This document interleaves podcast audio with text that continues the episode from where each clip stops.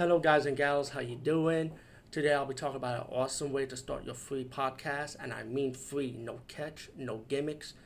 It's totally free, easy to edit, easy to record, and easy to promote and monetize your podcast. It's called Anchor.fm, and I highly recommend you, guys and gals, check it out and start your own podcast and let your voice be heard. And also, don't forget to listen to Wild Dork Podcast and tell them that I sent you and that you have it from me. So you get more people to join Anchor.fm.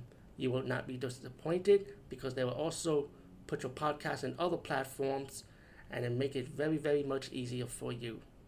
Have a great day, everybody. What's up, everyone? How you doing? Today I'll be talking about the sequel to Coming to America called Coming to America. Wow, really? So the only thing that added in the sequel was the number two. Now, as for the sequel itself, before I give you my aftermath thoughts, usually I give it right away. I will tell you what the movie's about. The movie is a sequel, takes place years late, later after the first movie, and now Eddie Murphy's character, who's the Ken, who will become Ken now because James Earl Jones' character is gonna pass away. Um, his wife has three daughters, but he does not have a son. Excuse me. As the movie progressed, Earl Jones' character him that you do have a kid, and how he had that kid. Well, Arsenio Hall has something to do with it, but his character, and um, it leads up to Eddie Murphy going to America to find his son to bring him back to Africa, so he could become king, you know, to train to become a king pretty much, and hopefully to be the rightful heir to his kingdom. Um, as the movie progresses, the main story about this movie is going to be like how the kid, at first, his son was like all into it because it's, he's rich now. His mom could live good. He could live good. But as the movie progressed, he realized that you know what, maybe being a princess isn't for me after all. You know, when that type of type of attitude. When you see that in the movies before, you know, when you realize something's good and you realize maybe it, it, it isn't for you after all, until something changes and you find something that's really better for you.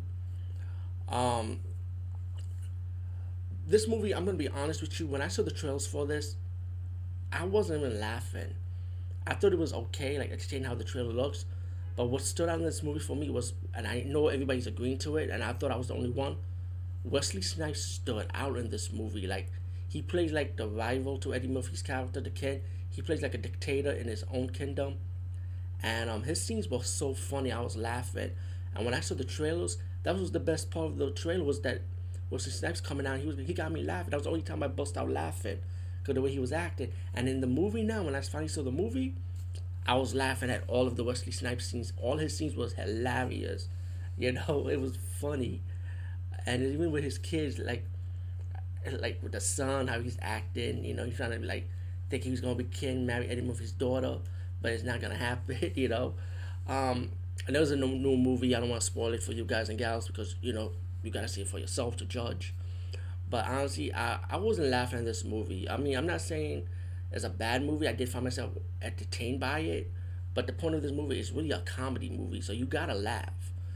But I feel like they're trying to bring back the, the charm of the original, but it didn't work out for the sequel because the sequel to me was more of a reboot when you think about it because this how Eddie Murphy's character was in the first movie trying to find love in the in America instead, and he finally found someone that's outside from his kingdom. Now this is the opposite. It's now it's the son's turn to know how his father felt. But in Eddie Murphy's character from the first movie, he kind of like lost it until later on his son made him realize that, yo, I, I, that Eddie Murphy's like, you know what? That's what how I was too long time ago, and he got to make some changes because when Eddie Murphy's character, the Ken James Earl Jones, passed away in the movie, it's like he trying to be more like his father, but not like more like himself, you know, to follow his own path. And that's another part of the story in the movie too. But all in all, I thought the movie was okay to, to be enjoyed at, but the comedy part of it, I feel like they tried too hard. You know, it was cool they brought back all the older characters from the movie, you know, and Eddie Murphy does play other characters in the movie also. Um, Leslie Jones, oh God, I, I, I'm not a fan of her work, man. I don't find her funny at all. I'm sorry, I'm not I'm trying to be disrespectful. Tracy Morgan, I was never a fan of his work. Never find that guy funny. I'm sorry again to Tracy Morgan fans out there. I, mm, He's never funny to me. I don't know why. Maybe I don't understand his st- style of comedy, or I just feel like he trying to be like old school, like how the older comedies comedians used to be. But I find his I find his comedy kind of weak though. But like I said, Wesley Snipes is the best part of this movie. And why do every movie have to end with a fucking train line? Like, trust me, when you see, you guys know what I'm talking about. The train line. What's up with that? You know, like like the movie Hitch. You know, the remake to that with, with um Will Smith and um Kevin James. Um, yeah, I say guys and guys and gals, check it out for yourself. Um, as for James Earl Jones in the movie, he does have a small role because you know he's freaking James Earl Jones. I feel like I like him in this movie. He, he it's a small role though. Like I say, his character does pass away, and it you know it's it's a it's a minor spoiler I'm giving you guys and gals, but what is what it is. But um, but besides that, his presence was pretty good in the movie, and Morgan Freeman do make a guest spot in this movie also. By the way, let me just throw that in there.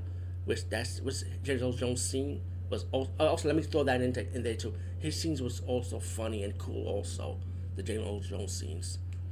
So let me throw that in too. So those are two scenes I feel like it's worth anything with James Earl Jones and Wesley Snipes in it. And um, I'm also a fan of James Earl Jones because I got he was also my favorite one of my favorite movies, called the Barbarian.